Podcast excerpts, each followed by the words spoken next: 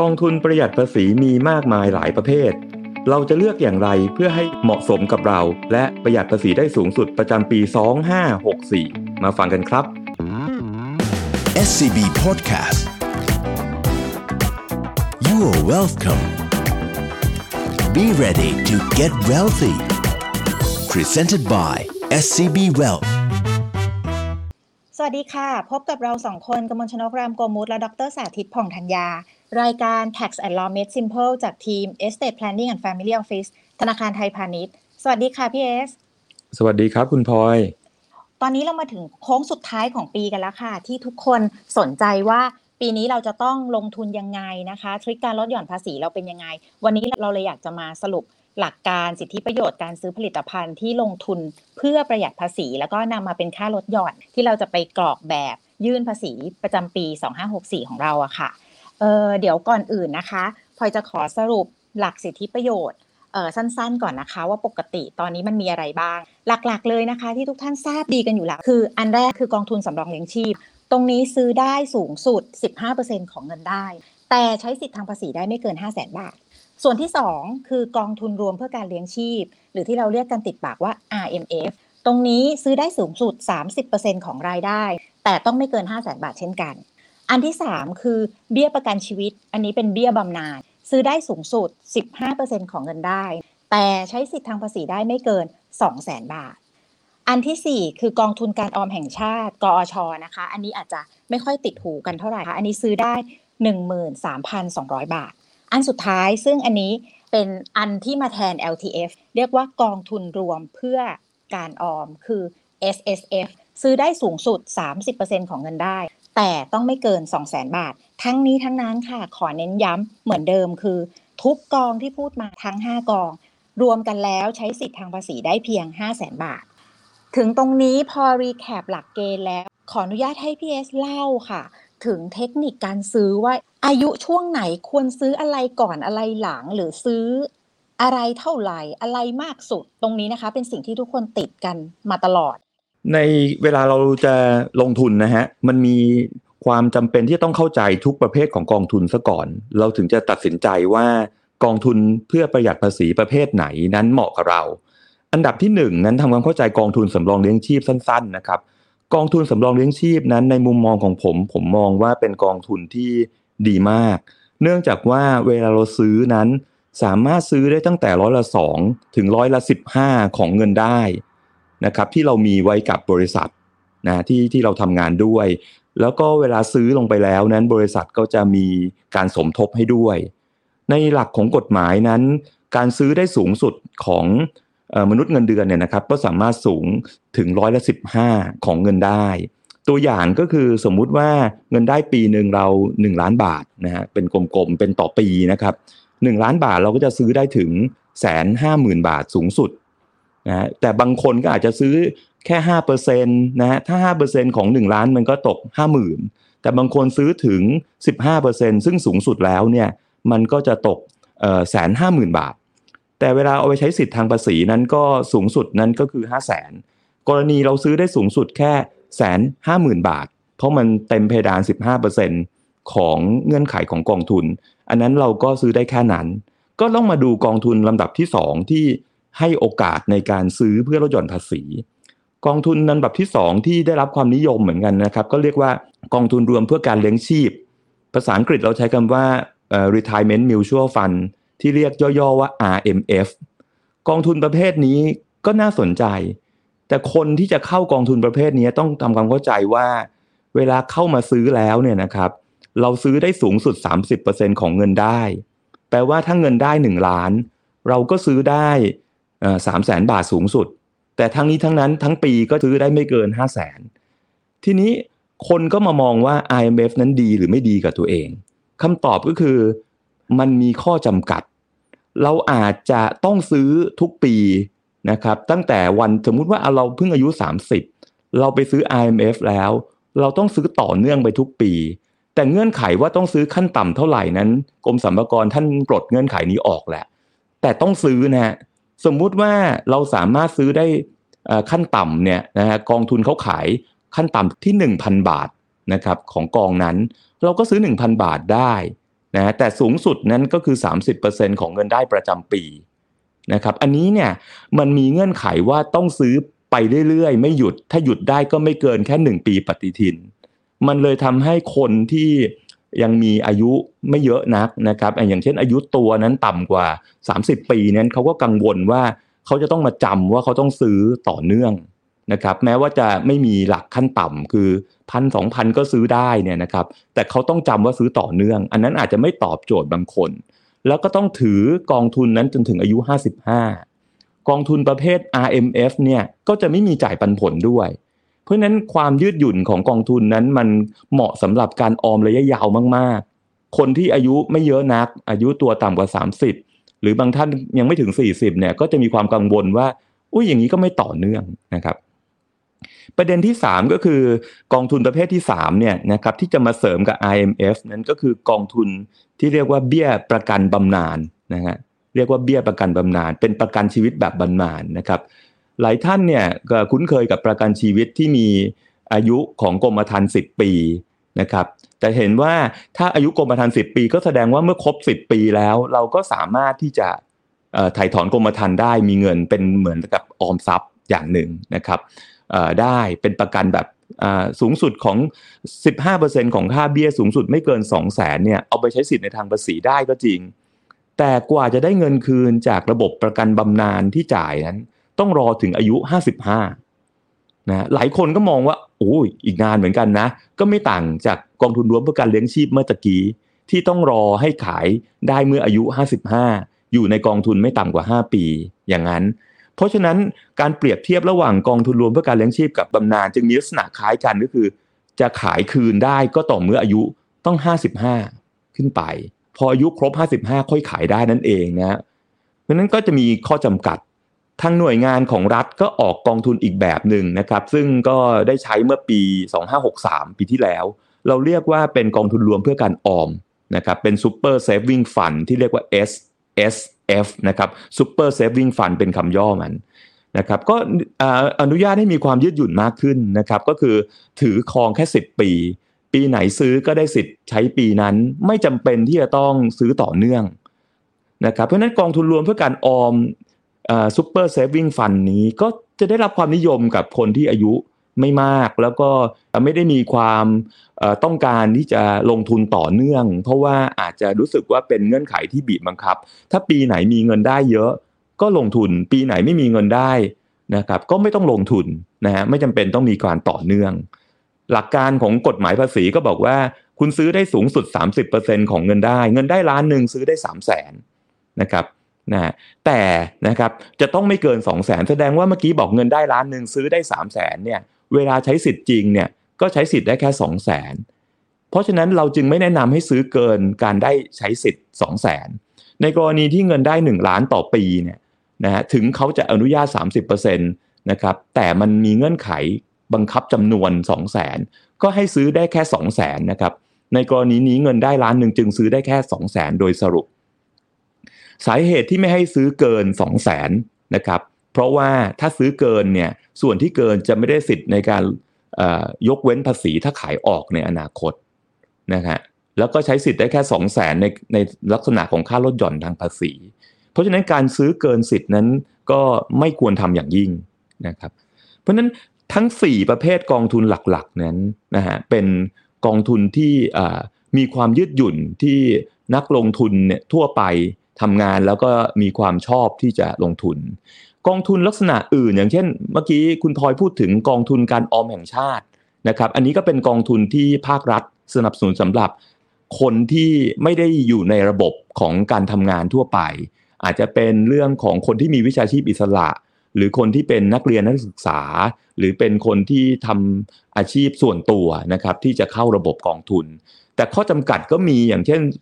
ลงทุนได้สูงสุดแค่ 13,200 บาท ต่อปีซึ่งก็ค่อนข้างน้อย รัฐบาลจะมีการ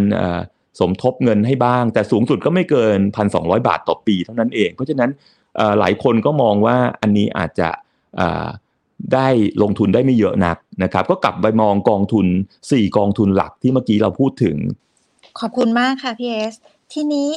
มันมีความสับสนกับผลิตภัณฑ์ที่รัฐออกมาเมื่อปีที่แล้ว คือที่เราเรียกกันติดปากกับคุ้นตาคือ S S F Extra X ที่มันจะมีแบบครับว่า S S F X อะนะคะ ซึ่งปีนี้มันหายไปแล้ว คือปีที่แล้วเข้าใจว่ามันก็มีแค่ช่วงเวลาเดียวที่ซื้อได้ ครับเอ่อก็จะเห็นว่ากองทุนนั้นมันเอ่อหยุดขายไปนานแล้วนะครับ ตอนนี้ปี 2564 แล้ว เพราะฉะนั้นกองทุนนั้นก็เอ่อไม่สามารถซื้อได้อีกแล้วแต่ถ้าใครซื้อในช่วงนั้นคือเมษาพฤษภามิถุนาของปี 2563 นั้น ก็สามารถใช้สิทธิ์ได้นะครับ ใช้สิทธิ์ได้เอ่อซื้อช่วงนั้นก็สามารถนำเงิน 200,000บาท ไม่เกินสูงสุด 200,000บาทในช่วงนั้น มาใช้สิทธิ์ แต่ต้องเป็นการใช้สิทธิ์ของปีภาษี 2563 ซึ่งก็ยื่นแบบไปเรียบร้อยแล้วในประมาณเดือนมีนาคม 2564 ที่ผ่านมา เพราะฉะนั้นสิทธิ์นั้นมันหมดไปแล้ว ก็ปีนี้เป็นปี 2564 กองทุน Super Saving Fund แบบ Extra จะไม่มีขายอยู่แล้วนะครับทั้งทั้งปี ก็จะเหลือกองทุน Super Saving Fund ปกติที่ยังมีขายอยู่ แล้วก็ยังมีขายอยู่ตรงนี้ถึงตอนนี้ ทีนี้กองทุน Super Saving Fund ปกตินะครับเริ่มขายตั้งแต่ปี 2563 64 65 66 และ 67 คือกองทุนประเภทนี้คือ Super Saving Fund เนี่ยเป็นกองทุนใหม่ รัฐบาลนั้นก็จะลองดูนะครับว่ากองทุนนี้จะมีประสิทธิภาพในแง่ของการสนับสนุนการออมระยะยาวแค่ไหน ก็ไปกำหนดอายุของกองทุนว่าซื้อแล้วต้องอยู่ในกองทุนนั้น 10 ปี ต่อปีที่ซื้ออย่างเช่น เราซื้อกลางปี 63 ก็ต้องอยู่ไปอีก 10 ปีนับแต่ปี 63 แต่เวลาซื้อได้เนี่ยนะครับกองทุนนี้จะมีขายจนถึงปี 2567 ก็คือ 63 64 65 66 67 คือให้เวลาในการขายกองทุนแค่ 5 ปี เราไม่รู้ว่าปี 68 รัฐบาลจะต่ออายุให้มีการขายกองทุน Super Saving Fund หรือเปล่า แต่นะครับ Super Saving Fund เนี่ยอ่ามันจึงเป็นกองทุนที่มีลักษณะการขายแค่ 5 ปีนี้ แต่ถ้าผมกลับไปย้อนถึงกองทุน 3 กองทุนหลักก่อนหน้าที่จะมี Super Saving Fund ก็คือ Provident Fund กองทุนสำรองเลี้ยงชีพนะฮะหรือกองทุนรวม RMF ที่เรียกว่ากองทุนรวมเพื่อการเลี้ยงชีพ หรือการซื้อประกันชีวิตแบบบำนาญนั้น ไม่ได้มีอายุในการซื้อแปลว่า รัฐบาลเขียนกฎหมายให้มีโอกาสที่เราจะซื้อได้เรื่อยๆนะครับปีปีหน้า 65 66 67 68 ก็ยังซื้อได้ จึงเป็นลักษณะของมาตรการที่ถาวรกว่า การที่เรามาลงทุนในกองทุนรวมเพื่อการออม Super Saving Fund ซึ่งมีเรื่องของกฎหมายที่บอกว่าปีสุดท้ายที่จะมีกองทุนนี้คือ 2567 ยกเว้นรัฐบาลจะเปิดโอกาส นะครับให้ต่ออายุมาตรการของ Super Saving Fund ครับคุณพลอยครับ อ๋อ มันก็คล้ายๆกับที่เคยมี LTF มาหลายปี และ LTF ก็ยกเลิกไป แล้วก็มี SSF มาแทนแบบนี้นะคะ ประมาณนั้นครับ ประมาณนั้นอืใช่ประคมารัณบนั้น ส่วน SSFX เนี่ยขายไปปีที่แล้ว ปีนี้ไม่มีขายแล้วนะคะ ไม่ต้องสับสนกันว่า เอ๊ะจะไปซื้อที่ไหนนะคะ หรือจะไปหาผลิตภัณฑ์ตัวนี้ เพราะไม่มีแล้วนะคะ ขายกันไปแค่ปี 2563 จบไปแล้ว ปีนี้มีแค่ 4 กองหลักที่ PS ว่าไปนะคะ ทีนี้มาถึงว่ามันมีหลายกองจริง ๆ ค่ะพี่เอสแล้วบางทีคนทั่วไปเราไม่ได้มีทริคว่าเราจะต้องคำนวณยังไงว่ามันเต็มหรือยัง แล้วก็ยังไงเราถึงจะยื่นได้ไอ้ที่บอกว่าทุกกองต้องไม่เกินห้าแสนอย่างเงี้ย แล้วมันจะคือเราต้องเราต้องทดเลขไว้ในใจเวลาเราซื้อเอง หรือมันมีทริคตรงนี้ยังไงคะว่าเรา ควรจะลงทุนกองไหนตามสัดส่วนยังไง แล้วก็ควรจะคำนวณด้วยตัวเองก่อนที่จะซื้ออะค่ะพีเอสอย่างนี้นะครับ เดี๋ยวจะลองยกตัวอย่างกันดีกว่า เพื่อจะได้เห็นภาพนะฮะสมมุตินะในกอเนี่ยนะครับเขามีเงินเดือนเนี่ยปีละ5 0 0แสนนะครับถ้าตกต่อเดือนก็ตก 4 0,000เศษนะครับปีหนึ่งก็ประมาณ 5 0 0แสนเอางี้ดีกว่านะครับเพื่อจะได้เป็นตัวเลขกลมๆนะครับคิดเลขตามไม่ยากนัก สมมุติว่ามีเงินเดือนอยู่ 5 0 0แสนนะฮะ เวลาเราจะซื้อกองทุนเพื่อประหยัดภาษีนั้น เงินเดือน 5 0 0แสนเราก็มานั่งพิจารณานะครับซึ่ง 5 0 0แสนนั้นอาจจะเป็นเงินเดือนนะครับตามตัวอย่างนี้นะครับแต่บางคนก็อาจจะบอกว่าถ้ามีเงินอื่นก็มาผสมอยู่ใน 5 0 0แสนนี้แหละนะครับเพื่อเป็นตัวอย่างแล้วกันนะครับ5 0 0แสนนี้ปรากฏว่าเวลาไปคำนวณภาษีนั้นประมวลสดากรก็จะบอกว่า จะต้องมีการหักค่าใช้จ่ายเหมานะครับถ้าเป็นเงินได้ประเภทที่1เนี่ย50%ไม่เกิน 1 0 0 0 0แสน ราะฉะนั้น5 0 0แสนนั้นก็จะหักได้ไม่เกิน 1 0 0 0 0แสนนะครับก็จะหักแสนหนึ่งได้นะครับ เพราะฉะนั้นเราก็จะมีเงินได้เพื่อไปเสียภาษีในขั้นต่อมาที่4ี่แสนนะครับคือ5 0 0แสนนั้นเป็นเงินได้ประจำปีถูกไหมครับ แล้วก็จะหักด้วยค่าใช้จ่าย 1 0 0 0 0แสนหลังจากนั้นก็จะไปหักกับค่าใช้จ่ายไอ้ค่าลดหย่อนนะครับ ซึ่งกฎหมายก็ให้ค่าลดหย่อนส่วนตัวอีก 60,000 ทุกคนนะครับ เพราะฉะนั้น ก็จะหักอีก 60,000นะครับจาก 4 0 0แสนก็หักอีก 60,000นะครับก็เหลือ 3 4 0 0 0นะครับทีนี้เวลาเราเอา 3 4 0 0 0ถ้าจะไปคำนวณภาษีนั้น 3 4 0 0 0นั้นก็จะต้องอออยู่ในขั้นภาษีขั้นแรกด้วยแล้วก็ขั้นที่ 2 แต่ขั้นและภาษีแรกเนี่ยสามแสนแรกเนี่ยมันมีหลักการที่ว่าแสนห้าหมื่นแรกนั้นยกเว้น เพราะฉะนั้นไอ้สามแสนสี่นั้นน่ะเรารู้แน่นอนแล้วว่าไอ้แสนห้าหมื่นบาท นะของสามแสนสี่นั้น จะได้รับการยกเว้นภาษี เพราะฉะนั้นเน้นตัวที่จะต้องมาเสียภาษีก็คือแสนเก้าหมื่นบาท ซึ่งเกิดจากการเอาสามแสนสี่นั้นมาลบกับแสนห้าแสนห้าได้แสนเก้าหมื่นบาท เราก็เริ่มหามาตรการแล้วครับคุณพลอยที่จะาหาทางที่จะประหยัดภาษีแล้วก็ถูกต้องตามกฎหมายทุกอย่างก็คือแสนเก้าหมื่นบาทเนี่ยจะทำอะไรบ้าง ทางเลือกที่หนึ่งเนี่ยเมื่อกี้เราทวนกันนะครับ เรามีกองทุนสำรองเลี้ยงชีพ ซึ่งผมมองว่ามันดีมาก เพราะว่ากองทุนสำรองเลี้ยงชีพนั้น บริษัทเป็นคนจัดการให้กับพนักงาน แล้วมีการสมทบให้กับพนักงานด้วยนะครับ เพราะฉะนั้นอย่าเสียสิทธิ์นะครับ แล้วก็ในลักษณะของการลงทุนนั้นก็จะมีการยืดหยุ่นพอสมควรในระยะหลังนี้ ให้ลงทุนในที่มีความเสี่ยงสูงได้บ้างของกองทุนสำรองเลี้ยงชีพ เพราะฉะนั้นคนก็จะซื้อหลายคนซื้อเต็มเต็มเพดานเลย ก็คืออย่างเช่นตัวอย่างคือซื้อ 15%เลยตั้งซื้อได้ตั้งแต่ 2%จนถึง 15 แต่หลายคนซื้อ 15 เต็มที่เลย เพราะฉะนั้นเนี่ยถ้าเราซื้อ 15%เนี่ยเราเอา 15%ไปคูณกับ 5 0 0แสนนะครับนะฮะลองดูว่าซื้อ 15%ของ 5 0 0แสนนั้น มันจะตก 75,000นะครับแต่ 75,000 ก็ยังไม่ถึงแสนเก้านะครับเพราะฉะนั้นเรายังมีเงินได้ที่จะต้องไปเสียภาษีอยู่นะครับเราก็มาดูตัวต่อมาละ นะครับว่าเเราควรจะซื้ออะไรอีกอสมมุติว่าเรามีอายุไม่เยอะนัก เราอยากจะซื้อกองประเภทที่มีความยืดหยุ่นไม่ต้องซื้อต่อเนื่อง เราก็ไปมองกองทุนที่เรียกว่า Super Saving Fund นะฮะเพราะว่าซื้อแล้วขายคืนได้อีก 10 ปี สมมุติว่าเราอายุ 30นะครับซื้อตอนนี้ใช้สิทธิ์ได้ด้วย ภาษีก็ให้สิทธิ์ แล้วก็ไปขายตอนอายุ 40 เราก็มาชอบกองทุน Super Saving Fund นะฮะ ปรากฏว่าอ่าเขาบอกว่า Super Saving Fund ซื้อได้ 30%ของเงินได้นะครับอ่าปรากฏว่า 30%ของเงินได้นั้นนะฮะเราก็ไปดูสิฮะว่าห้าแสนนั้นนะครับห้าแสนนั้นเนี่ยนะครับเราจะซื้อเท่าไหร่นะครับถ้าเราซื้อแสนห้านะครับก็คือ 15%ของ5 0 0แสนมันคือแสนห้า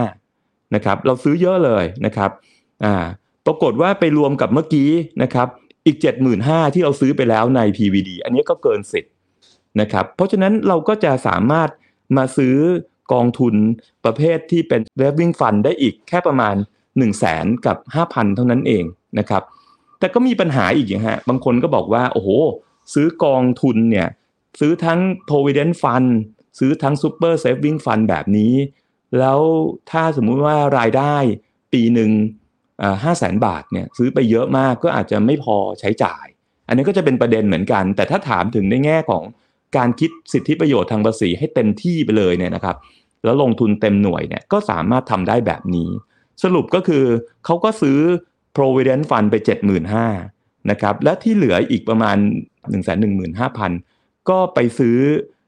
ตัวของ super saving fund ได้ อย่างนี้เป็นต้นนะครับ อันนี้ก็ลองเป็นตัวอย่างที่หนึ่งลองมา เข้าใจแล้วค่ะพี่เอสพอพอยกตัวอย่างที่ห้าแสนมันก็จะได้ลำดับวิธีการคิดแล้วเนาะว่าเราควรจะเริ่มที่ provident fund อย่างที่พี่เอสยกตัวอย่างขึ้นมาโอเค แล้วก็ค่อยๆ อย่างอื่นกองอื่น ๆ ตามมานะคะงั้นตอนนี้เราก็คงพอเข้าใจ concept กันแล้วว่าเราจะเลือกกองลดหย่อนภาษียังไงนะคะให้คุ้มค่าแล้วก็เราควรใช้อะไรให้เต็มวงนะคะ อย่างที่พี่เอสพยายามเน้นว่าไอตัวกองทุนสำรองเลี้ยงชีพนี่เป็นตัวที่เราไม่ควรเสียสิทธิ์นะคะ ส่วน S S F ก็ดีแล้วก็ R M F ก็ควรจะมีไว้ สรุปก็คือเราควรมีทุกอย่างนะคะ เพื่อการลดหย่อนภาษีที่ครบถ้วนของเรา ส่วนต่อมาค่ะเป็นเรื่องการบริจาคนะคะ เป็นเรื่องการทำบุญที่ภาครัฐก็พยายามให้เงินทำบุญของเราเนี่ยค่ะ สามารถมาลดหย่อนภาษีได้ด้วยแล้วก็เพิ่มความสะดวกให้เราโดยมี e-donation ขึ้นมา e-donation มันคืออะไร แล้วมันควรจะทำบุญแบบ innovation ได้ที่ไหนทำยังไง แล้วก็เราต้องไปยื่นใบเสร็จ ที่เราได้รับมาทางออนไลน์ ไม่ว่าจะเป็นสมมติว่าขอใบเสร็จทางอีเมลนะคะหรือบางที่เขาส่งใบเสร็จมาให้ทางไลน์เราต้องเก็บไว้อีกไหม หรือว่าพอ e-donation เสร็จแล้วเราไม่ต้องเก็บเอกสารไว้เลย ตรงนี้เดี๋ยวอยากให้พี่เอสช่วยอธิบายว่า เราควรไหมที่จะเป็น e-donation หรือควรจะไปบริจาคต่อหน้าต่อตากันง่าย ๆ เหมือนเดิมนะคะ แล้วก็สิทธิประโยชน์ตรงนี้มันเป็นยังไงบ้างคะพี่เอสครับในสมัยนี้เนี่ยนะครับเราก็เอ่อเห็นว่าระบบของการบริจาคนั้น รัฐบาลก็ทางกรมสรรพากรก็มีทางเลือกขึ้นมา เรียกว่าระบบอิเล็กทรอนิกส์ขึ้นมาใช้ประกอบกับระบบที่บริจาคแบบดั้งเดิมที่เชื่อถือว่ามีการบริจาคโดยดูที่หลักฐานการรับบริจาคที่ผู้บริจาคจะมีมา สมมุติว่าในสมัยก่อนนั้นเวลาที่เราไปบริจาคให้กับวัดนะครับ วัดวาอาราม ถ้าเป็นกรณีของวัดวาอารามในประเทศไทย ไม่ว่าจะศาสนาใดก็ตามนั้น กรมสรรพากรก็ให้สิทธิ์ในการเอามาใช้ในการบริจาคเป็นสิทธิ์บริจาคนะครับได้สูงสุดไม่เกิน 10%ของเงินได้สุทธิ ในการเสียภาษีนะฮะเพราะฉะนั้นคนส่วนใหญ่ก็เวลาไปบริจาคก็จะได้ใบเสร็จนะครับเวลาไปบริจาคโรงพยาบาลของรัฐนะเวลาไปบริจาคที่ไหนโรงบริจาคสถานศึกษาก็จะได้ใบเสร็จ รวมถึงบริจาควัดวาอาราม ก็เลยเกิดประเด็นว่าอย่างนี้ละกันเพื่อให้กรมสรรพากรก็ตรวจสอบ การบริจาคได้อย่างง่ายดาย แล้วก็ผู้บริจาคเองก็สบายใจว่ามีเงินเข้าไปถึงหน่วยที่รับบริจาคอย่างเช่น วัดวาอารามโรงเรียนนะครับ ก็ใช้วิธีอิเล็กทรอนิกส์นะครับเพื่อให้กรมสรรพากรก็ได้รับข้อมูลทันทีนะครับ แล้วก็สามารถพิสูจน์เวลายื่นแบบแสดงรายการได้ เราก็เลยเกิดระบบคู่ขนานขึ้นมา เราเรียกระบบนี้ว่า Electronics Donation หรือว่า e-donation เพื่อมาเป็นระบบคู่ขนานเป็นทางเลือกของระบบกระดาษ ระบบนี้เป็นระบบที่ทำให้เราสามารถที่จะไปบริจาคนะฮะที่หน่วยรับบริจาคแล้วนะฮะแล้วเราก็แจ้งชื่อนามสกุลอ่าจำนวนเงินบริจาคการโอนเงิน หรือจะจ่ายด้วยเงินสดนะครับ แล้วทางเขาก็จะต้องขอเลขบัตรประจำตัวประชาชน อย่างเช่น ไปบริจาคให้กับมูลนิธิสมาคม เขาก็จะขอเลขบัตรประจำตัวประชาชน แล้วเขาก็จะคีย์เข้าไปในระบบ e-donation ของกรมสรรพากร กรมสรรพากรก็จะทราบแล้วว่าโอเค แสดงว่ามีการบริจาคจริงแล้วนะ เพราะเขายืนยันมาแล้วว่านายคนนี้ได้บริจาคให้กับมูลนิธิสมาคม แต่นะครับทางการกระทำแบบนี้ก็เป็นภาระเหมือนกันให้กับหน่วยรับบริจาค อย่างเช่น วัดวาอาราม สถานศึกษาโรงพยาบาล ก็มีอีกทางเลือกประกอบกันในระบบ e-donation นะฮะเป็นอีกทางเลือกของระบบ e-donation ด้วยก็คือให้ธนาคารนั้นสามารถเป็นคนกลางได้ด้วย อย่างเช่น เราจะบริจาคให้โรงพยาบาลของรัฐนะครับก็ให้ธนาคารนั้นไปทำระบบนะครับในการที่จะมี QR code แล้วก็เขียนว่าเป็น e-donation เวลาที่เราใช้ QR code โอนเงินทางอิเล็กทรอนิกส์เข้าไปที่ระบบของธนาคาร ธนาคารก็จะจัดการส่งข้อมูลนะครับเงินนะฮะ ตรงนี้เนี่ยนะครับเข้าไปที่หน่วยรับบริจาคอย่างเช่นโรงพยาบาลได้โดยอัตโนมัติเราก็ไม่ต้องแจ้งหมายเลขประชาชน 13 หลักนะครับ ถ้าเราไปผ่านระบบอิเล็กทรอนิกส์โดเนชันนะฮะของโรงพยาบาลนะครับ อันนี้เราต้องแจ้ง 13 หลักเลข 13 หลัก แต่ถ้าเราผ่านระบบธนาคาร ธนาคารนั้นเขาก็จะมีข้อมูลเลขประจำตัวผู้เสียภาษี ประชาชน 13 หลักของเราอยู่แล้วนะครับ อันนี้เราก็จะสะดวก คือผ่านระบบ QR code ของธนาคาร เพราะนั้น e-donation จึงมี 2 วิธีในระบบของมัน ก็คือสามารถที่จะบริจาคที่หน่วยรับบริจาคได้เลยนะครับ แต่ต้องแจ้งข้อมูลส่วนตัวเข้าไป ทีนี้ลูกค้าหรือคนทั่วไปบางคนก็อาจจะบอกว่าไม่ค่อยสบายใจในการแจ้งข้อมูลส่วนตัวอย่างเช่นเลขประชาชน 13 หลักเข้าไป ก็จะมีอีกทางเลือกหนึ่งของ Electronic Donation คือผ่านระบบธนาคารนะครับ ยิง QR code เข้าไป ผ่านระบบธนาคาร ธนาคารก็จะ process ข้อมูล ส่งข้อมูลไปที่กรมสรรพากรภายใน 2 วันทำการนะครับ วิธีการนี้ในมุมมองของผู้บริจาคก็จะสะดวกรวดเร็ว ข้อมูลส่วนตัวก็ไม่ต้องให้ เพราะผ่านระบบธนาคาร ซึ่งก็แสดงว่าธนาคารคงมีข้อมูลส่วนตัวเราอยู่แล้ว แล้วก็มีความน่าเชื่อถือในระดับพอสมควร ในการเก็บข้อมูลส่วนตัวของเรากรมสรรพากรก็จะได้ข้อมูลเรารวดเร็วภายใน 2 วันทำการนะครับ แล้วเราก็เช็ค นะฮะระบบกับกรมสรรพากรได้ เช่นเดียวกันกับการบริจาคโดยตรงผ่านระบบอิเล็กทรอนิกส์ กับหน่วยรับบริจาคสัมภากรเองก็ได้ข้อมูล แต่อาจจะช้ากว่าธนาคารบ้างนะครับแต่ว่าเราก็สามารถเช็คได้ แต่ข้อเสียของมันก็คือเราจะต้องผ่านหน่วยรับบริจาค แล้วเราต้องแจ้งข้อมูล 13 หลัก อันนั้นก็จะต้องเป็นการประกอบ แต่ถ้าสมมุติว่าผู้บริจาคท่านใดยังไม่สบายใจในระบบ e-donation ก็สามารถกลับไปใช้ทางเลือก ดั้งเดิมก่อนหน้าระบบ e-donation ก็คือขอรับใบเสร็จ แล้วเอาใบเสร็จมาแจ้งต่อกรมสรรพากรปลายปี ทีนี้กรมสรรพากรเองท่านก็บอกว่า เพื่อเป็นการให้ระบบ e-donation นั้นเป็นได้รับความนิยม ก็จะมีสิทธิประโยชน์ทางภาษีเพิ่มเติมขึ้นมา ถ้าใครอยากจะใช้ระบบ e-donation นะครับอย่างเช่น ในปีนี้ถ้าใครจะบริจาคผ่านสถาบันการศึกษาทั่วไปเนี่ยนะครับคือโรงเรียนนั่นเองนะฮะ โรงเรียนมหาวิทยาลัยเนี่ยนะครับ ก็บอกว่าถ้าผ่านระบบ e-donation จะให้สิทธิ์ 2 เท่า บริจาค 10,000 ถือว่าบริจาค 20,000 เรียกว่า 2 เท่า แต่ถ้าผ่านระบบกระดาษแบบดั้งเดิม คือขอใบเสร็จมายืนยันสัมภาระเนี่ยจะให้สิทธิ์แค่ 1 เท่านะครับซึ่งปีนี้เป็นปี 2564 ยังคงเป็นแบบนี้อยู่ปีหน้าเดี๋ยวว่ากันนะฮะเพราะต้องออกกฎหมายต่อเนื่อง เพราะกฎหมายที่ให้สิทธิ์กับบริจาค 2 เท่ากับสถาบันการศึกษาจะหมดปีนี้นะครับ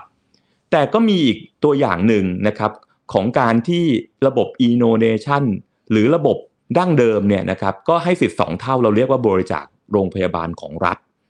นะครับเนื่องจากว่าการรับบริจาคโรงพยาบาลของรัฐนั้นเป็นที่นิยม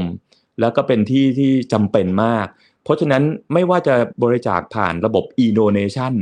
หรือบริจาคผ่านระบบกระดาษ ก็ให้สิทธิ์ 2 เท่า เช่นเดียวกัน และก็ไม่ได้มีอายุด้วยคือแปลว่าปีนี้ ก็บริจาคได้ ปีหน้าก็บริจาคต่อได้ ก็เลยกลายเป็นที่คนทั่วไปจำได้ว่า ถ้าบริจาคโรงพยาบาลรัฐนั้น จะผ่านระบบอะไรก็ได้ และก็บริจาคปีนี้ก็ได้ปีหน้าก็ได้ แต่ถ้าใครบริจาคสถาบันการศึกษาก็จะต้องจำว่าบริจาคปีนี้ได้สิทธิ์ 2 เท่า ถ้าผ่านระบบ e-donation ถ้าไม่ผ่าน e-donation ได้แค่ 1 เท่า แล้วค่อยมาลุ้นด้วยว่าปีหน้ารัฐบาลจะออกกฎหมายเปลี่ยนแปลงไปอย่างไร สำหรับเรื่องของบริจาคเพื่อการศึกษาสำหรับวัดวาอาราม การบริจาควัดวาอารามนั้น ก็จะมีแค่หนึ่งเท่า ไม่ว่าจะผ่านระบบกระดาษ หรือผ่านระบบอิเล็กทรอนิกส์โดเนชันก็จะเหมือนกันนะครับ ไม่มีระบบสองเท่า งั้นวันนี้ก็เข้าใจนะคะถึง หลักเกณฑ์การลงทุนนะคะในกองทุนต่างๆ เพื่อช่วยเราในการลดหย่อนภาษี รวมถึง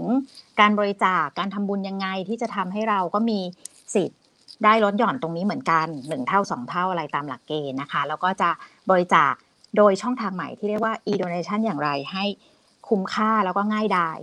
พบกันใหม่ครั้งหน้ากับรายการ Tax and Law Made Simple โดย SCB Estate Planning and Family Office ค่ะ ทีมที่ปรึกษากฎหมายภาษีและทรัพย์สิน เพื่อการส่งต่อความมั่งคั่งจากรุ่นสู่รุ่น อย่างยั่งยืนและภาคภูมิใจสำหรับวันนี้ สวัสดีค่ะ สวัสดีครับ SCB Podcast